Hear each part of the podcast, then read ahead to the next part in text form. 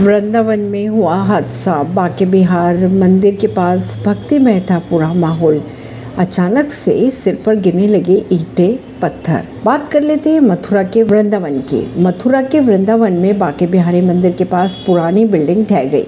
हादसे में पाँच लोगों की जानें चली गई।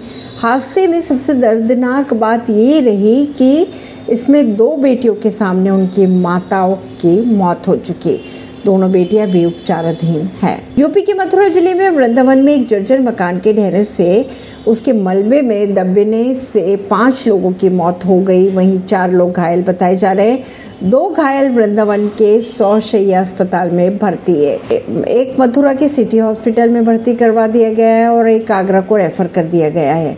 हादसे में सबसे बड़ी दर्दनाक बात यह रही कि दो बेटियों ने अपनी माताओं को खो दिया। दोनों ही बेटियाँ भी उपचाराधीन है फ़िलहाल।